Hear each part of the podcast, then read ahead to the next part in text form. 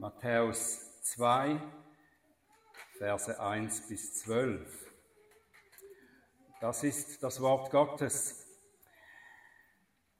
Als aber Jesus zu Bethlehem in Judäa geboren war, in den Tagen des Königs Herodes, siehe, da kamen Weise vom Morgenland nach Jerusalem, die sprachen, wo ist der König der Juden, der geboren worden ist? Denn wir haben seinen Stern im Morgenland gesehen und sind gekommen, um ihm zu huldigen. Als aber der König Herodes es hörte, wurde er bestürzt und ganz Jerusalem mit ihm. Und er versammelte alle hohen Priester und Schriftgelehrten des Volkes und erkundigte sich bei ihnen, wo der Christus geboren werden solle. Sie sagten aber zu ihm, zu Bethlehem in Judäa, denn so steht durch den Propheten geschrieben, und du Bethlehem, Land Juda, du bist keineswegs die geringste unter den Fürsten Judas, denn aus dir wird ein Führer hervorkommen, der mein Volk Israel hüten wird. Dann berief Herodes die Weisen heimlich und erforschte genau von ihnen die Zeit der Erscheinung des Sterns. Und er sandte sie nach Bethlehem und sprach, zieht hin und forscht genau nach dem Kind. Wenn ihr es aber gefunden habt, so berichtet es mir, damit auch ich komme und ihm huldige. Sie aber zogen hin, als sie den König gehört hatten, und siehe, der Stern, den sie im Morgenland gesehen hatten, ging vor ihnen her, bis er kam und oben über der Stelle stand, wo das Kind war. Als sie aber den Stern sahen, freuten sie sich mit sehr großer Freude. Und als sie in das Haus gekommen waren, sahen sie das Kind mit Maria, seiner Mutter, und sie fielen nieder und huldigten ihm. Und sie öffneten ihre Schätze und opferten ihm Gaben, Gold und Weihrauch und Myrrhe. Und als sie im Traum eine göttliche Weisung empfangen hatten, nicht wieder zu Herodes zurückzukehren, zogen sie auf einem anderen Weg hin in ihr Land.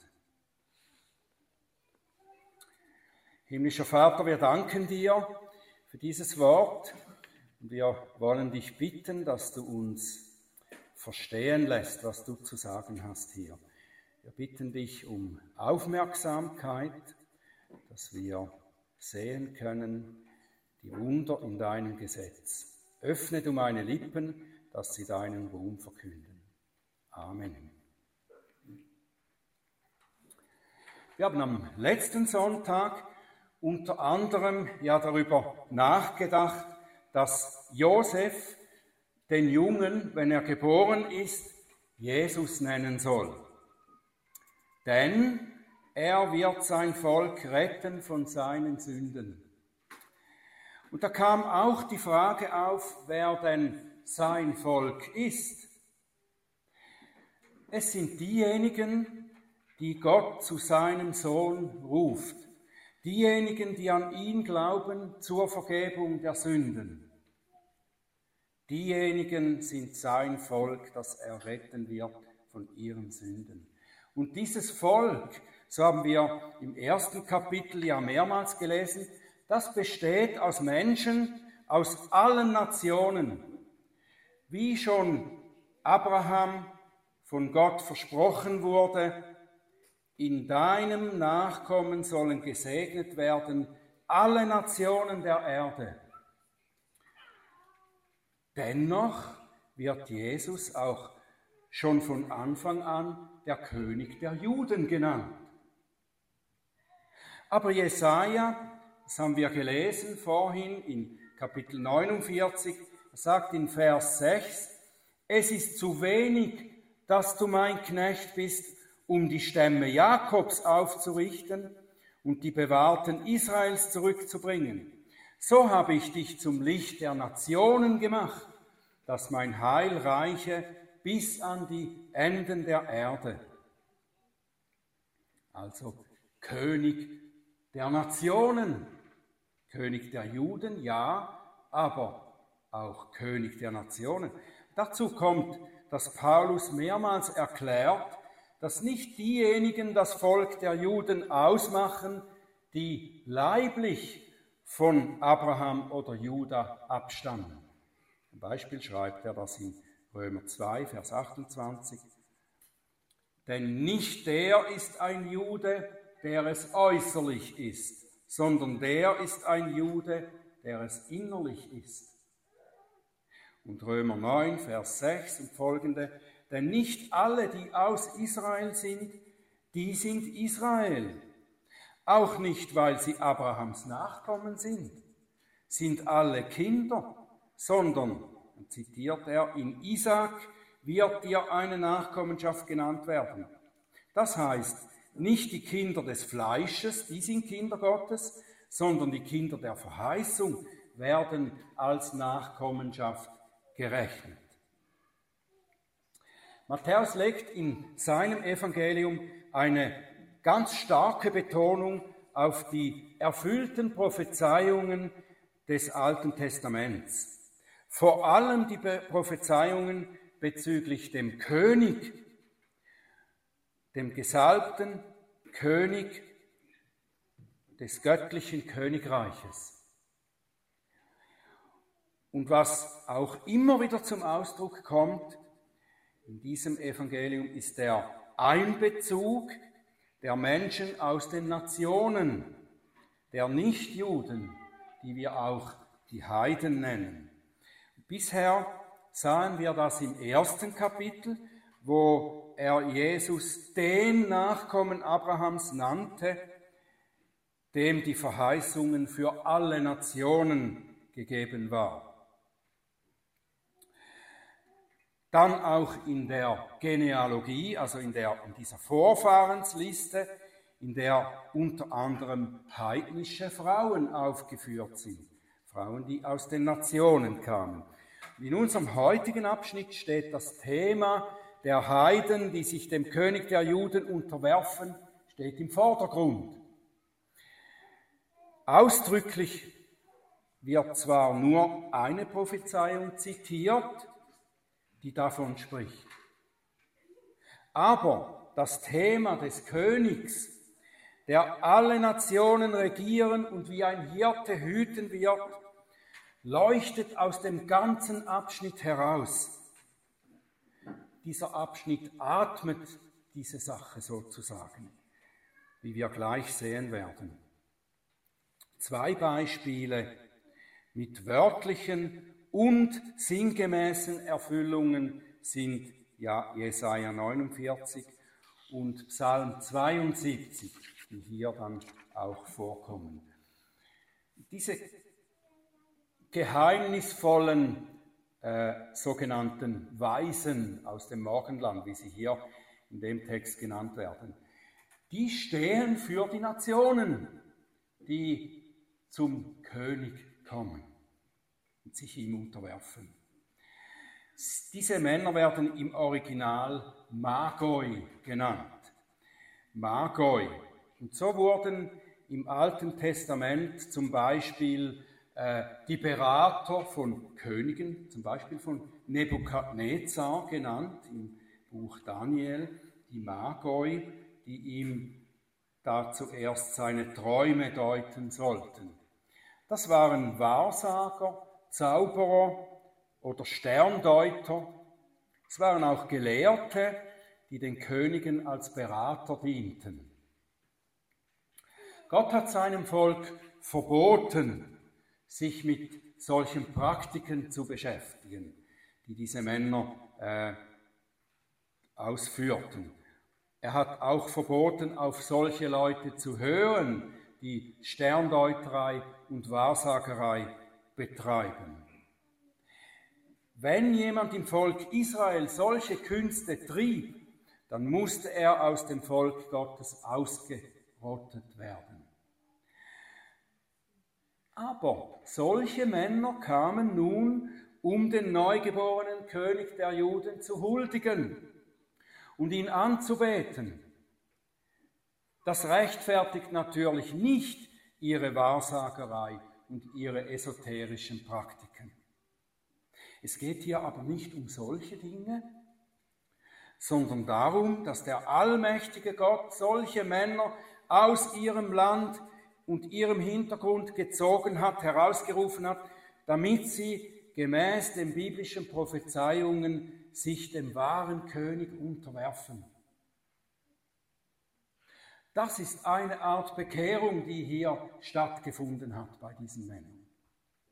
Diese Männer suchten den neugeborenen König der Juden, denn so sagten sie, wir haben seinen Stern gesehen in unserer Heimat, etwa 1000 Kilometer entfernt. Woher hatten sie wohl die Information, dass ein bestimmter Stern am Himmel bedeutet, dass der König der Juden geboren ist? Es wird eigentlich hier in diesem Abschnitt nichts darüber gesagt. Das meiste, was diese Männer betrifft, bleibt geheimnisvoll. Wir müssen einige Zusammenhänge der Bibel hinzunehmen, um etwas mehr zu verstehen. Vermutlich haben diese Männer ihr Wissen von Daniel. Daniel, der früher in ihrer Heimat Babylon verschiedenen Königen, unter anderem Nebukadnezar, gedient hatte.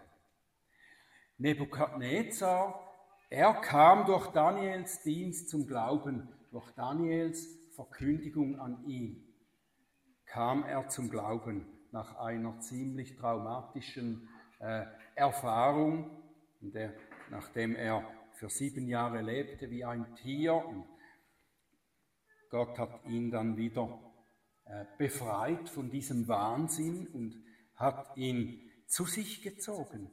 Und Nebukadnezar verfügte darauf hin, dass der Gott Daniels im ganzen Land verehrt werden müsse.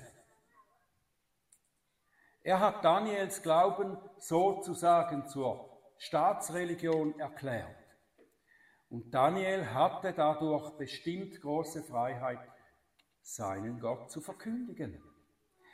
Und so könnten auch verschiedene Lehren und Prophezeiungen aus dem Alten Testament in Babylon verbreitet und bekannt geworden sein.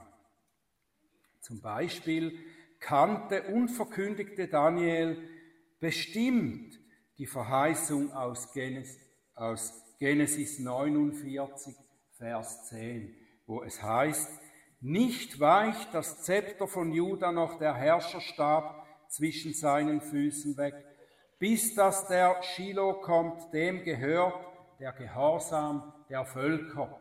Das ist natürlich Christus, der dann geboren ist.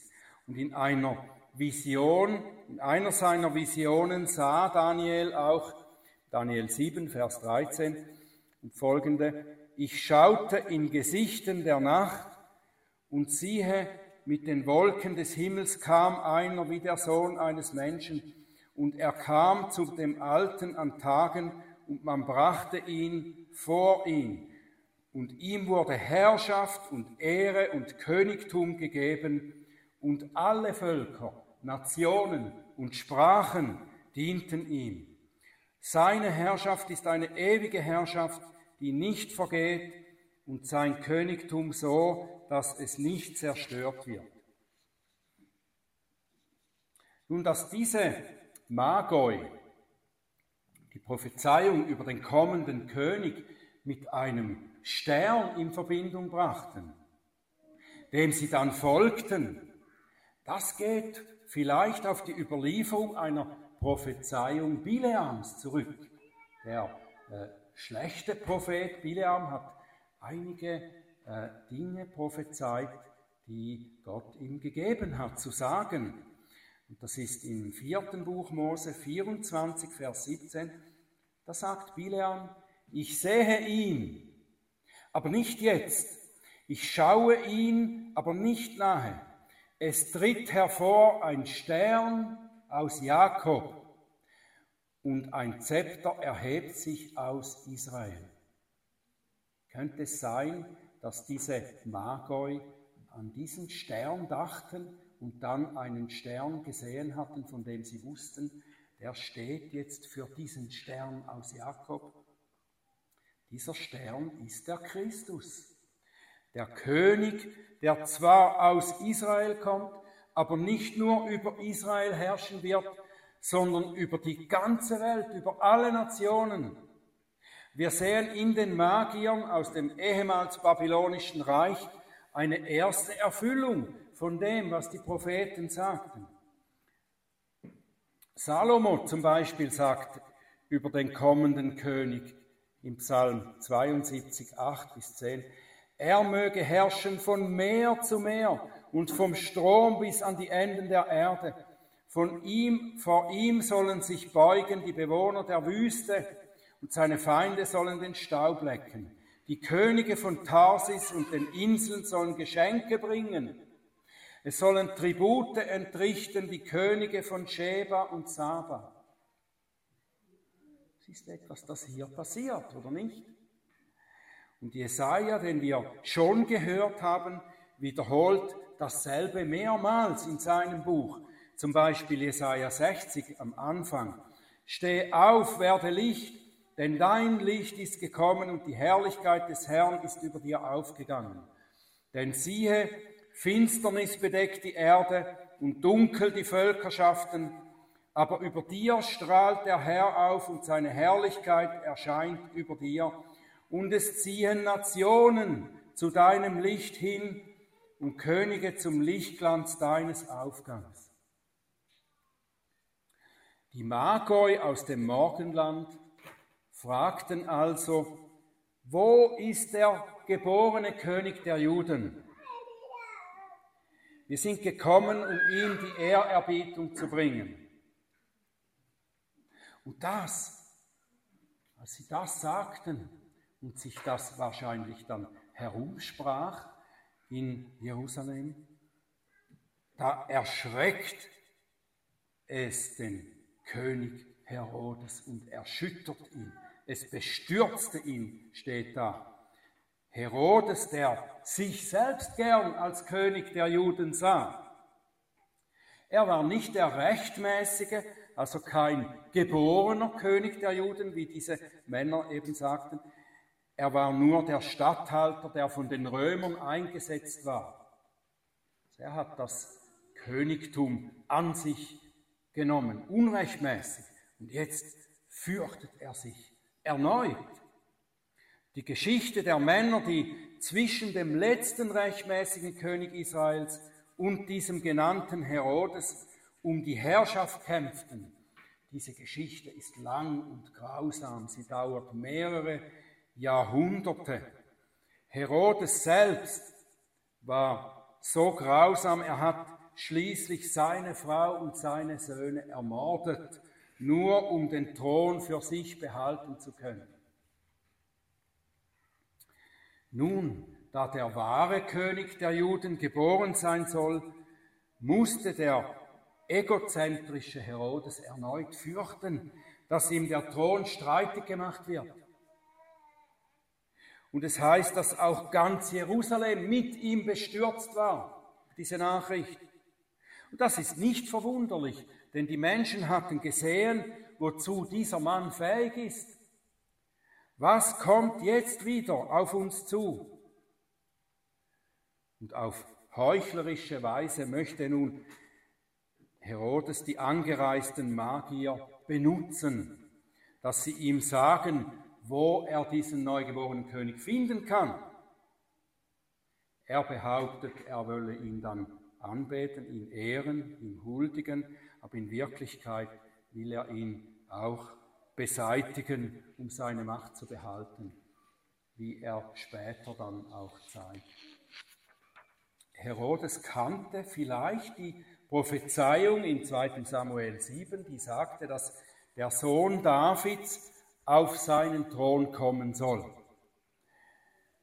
Er wollte von den Schriftgelehrten und Hohepriestern erfahren, wo er denn geboren werden soll.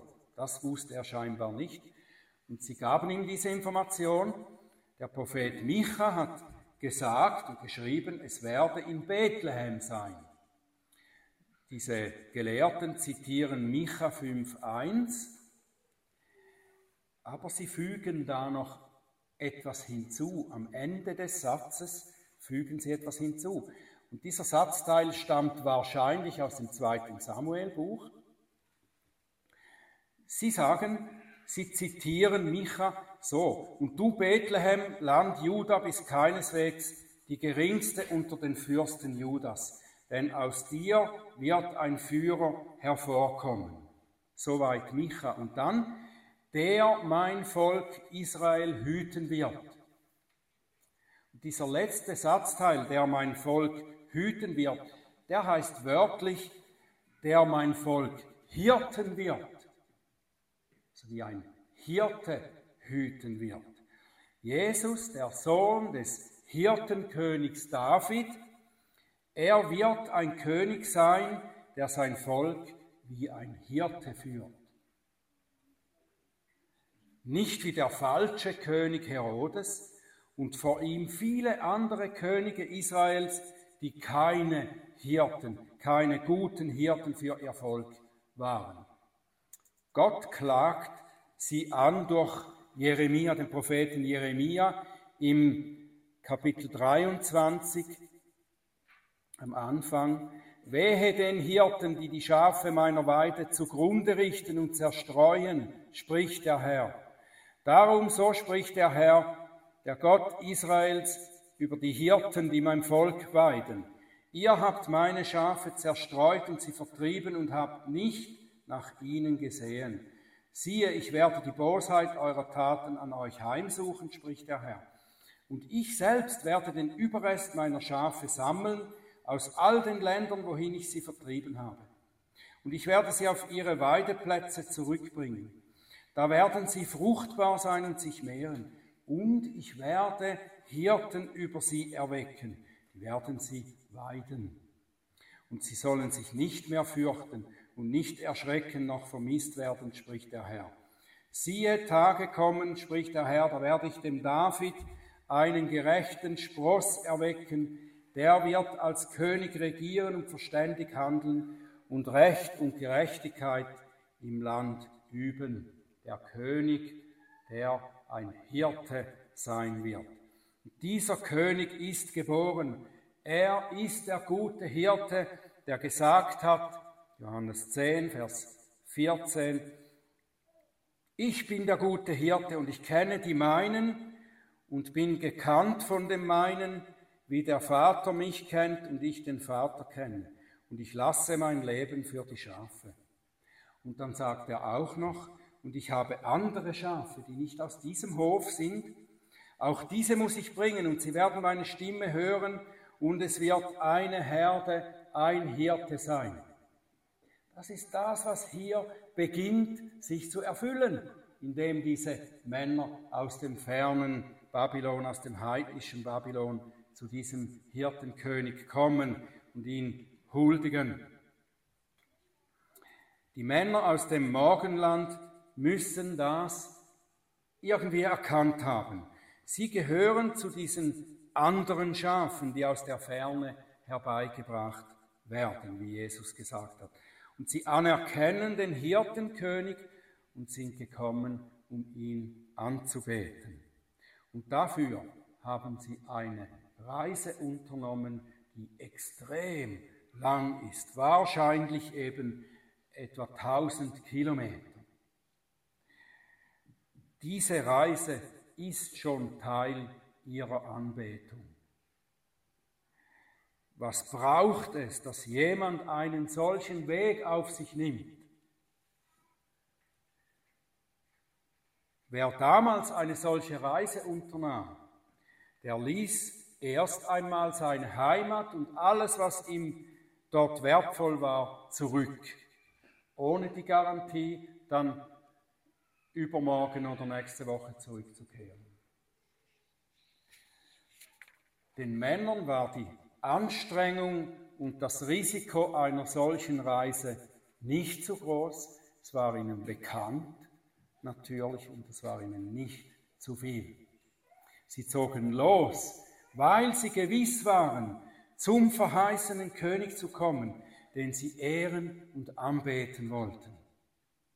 Und die wenigen Informationen, die sie da am Anfang hatten, die wären wohl nicht genügend gewesen, um sie diese Reise unternehmen zu lassen. Es war Gottes Wirken, das sie in Bewegung brachte. Und das ist doch bei uns allen so, oder nicht? So waren sie gewiss, das ist der versprochene König, den die Propheten über Jahrhunderte voraus angekündigt hatten. Und sie wollten ihm die Anbetung bringen, die ihm gebührt. Das sehen wir an ihrem ganzen Verhalten und auch an den Gaben, die sie ihm brachten. Als sie ihn sahen, da fielen sie vor ihm nieder. Damit erfüllten sie, was Jesaja eben prophezeit hatte, Jesaja 49, Vers 7. Könige werden es sehen und aufstehen, auch Oberste, und sie werden sich niederwerfen um des Herrn willen, der treu ist, um des heiligen Israels willen, der dich erwählt hat. Sie brachten ihm Gaben,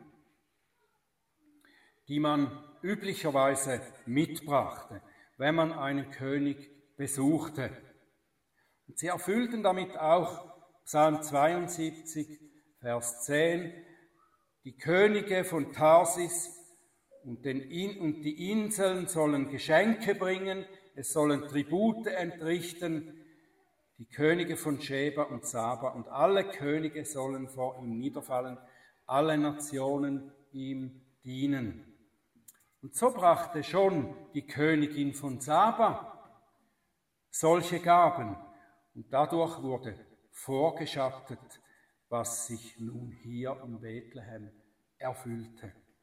Im ersten Königebuch, Kapitel 10, Vers 2, sie kam zu, Samuel, äh, zu Salomo, und da heißt es, und sie kam nach Jerusalem mit einem sehr zahlreichen Gefolge mit Kamelen, die Balsamöle und Gold trugen in sehr großer Menge. Die Männer aus dem Morgenland, sie brachten nicht nur einfach wertvolle Dinge als Gaben, sondern was sie brachten, offenbart einiges über den König Jesus, über den Charakter dieses Königs Jesus. Wir können nicht sicher sein, dass diese Männer das wussten und darum diese Dinge brachten, Sie brachten vielleicht einfach die Geschenke, die man einem König als Gaben mitbringt, um ihn zu ehren. Aber die Bedeutung dieser Dinge, die kommt später im Neuen Testament immer wieder zum Ausdruck. Sie brachten Gold. Und Gold ist etwas, das im Neuen Testament auch Reichtum und vor allem Reinheit symbolisiert. Hier spricht es von dem Reichtum und der Reinheit des Königs, der auch sein Volk geistlich reich und rein machen wird. Gold, dann Weihrauch. Weihrauch symbolisiert die Anbetung Gottes. Im Tempel wurde Weihrauch für den Räucheraltar verwendet, der die Gebete, die zu Gott aufsteigen, symbolisiert. Damit damit wird hier auch gesagt, wenn Jesus jetzt Weihrauch bekommt, wird gesagt, dass Jesus Gott ist, dem Anbetung gebührt. Und Myre, Myre wurde für die Salbenmischung gebraucht, damit ein, mit der ein König gesalbt wurde. Und außerdem wird Myre auch wieder gebraucht, verwendet bei der Kreuzigung Jesu und bei seiner Grablegung. Da wird er auch mit Mühre gesalbt. Er ist der gesalbte König, der für sein Leiden und nach seinem Leiden mit Mühre gesalbt wurde. Wie ehren wir unseren König? Die Männer aus dem Morgenland, die eigentlich recht wenig über Jesus, den König, wussten, die gaben ihm alles. Ihre Zeit, indem sie so weit reisten, ihre ganze Zeit zur Verfügung stellten. Sie gaben ihm ihre Anerkennung als König. Sie gaben ihm ihre Reichtümer, auch ihre Anbetung. Wir ehren unseren König. Ja, wie tun wir das? Unseren König, die wir Jesus nicht nur aus einigen Prophezeiungen, sondern den wir als den verherrlichten und auferstandenen Hirtenkönig kennen. Wie ehren wir ihn? Wenn du ihn anerkennst, wie diese Männer, wenn du sagst, ja, ich glaube, dass Jesus der König ist, der über das Universum herrscht, dass er der Hirte ist, der, der dich erlöst hat und der dich weidet, so dass es dir an nichts mangelt, ziehst du auch die Konsequenzen aus dieser Anerkennung? Oder willst du lieber wie Herodes den Thron deines Lebens für dich behalten? Willst du selber als der König in deinem Leben bleiben? Nicht wahr, von Natur aus benehmen wir uns alle wie kleine Könige in unserem persönlichen Königreich. Ich habe mal den Spruch gehört, ich fragte eigentlich die Leute nach einem Bibelvers, das den freien Willen des Menschen äh, bezeugt. Und dann sagte jemand, nicht ein Bibelvers, er meinte, das wäre ein Bibelvers. Der Wille des Menschen ist sein Königreich. Das stimmt natürlich nicht. Wir sind nicht die Könige unseres persönlichen Königreichs. Wir wollen das vielleicht sein, aber wir sind es nicht. Es darf nicht so sein, liebe Geschwister. Wenn Jesus unser Erlöser ist, dann hat er uns durch das Opfer seines göttlichen Lebens mit seinem teuren Blut gekauft, losgekauft. Er hat uns befreit, damit wir seine königlichen Diener sind. Unser Leben gehört ihm. Titus 2, Vers 14 sagt, er hat sich selbst für uns gegeben, damit er uns loskaufte von aller Gesetzlosigkeit und sich selbst ein Eigentumsvolk reinigte, das eifrig sei in guten Werken. Das ist der Zweck des Loskaufs. Er hat uns dazu losgekauft, dass wir sein Eigentumsvolk sind. Er ist unser Besitzer. Jesus ist dein König, dein Herr und dein Besitzer. Fällst du vor ihm nieder? Lässt du ihn über dein Leben regieren, bestimmen, ganz?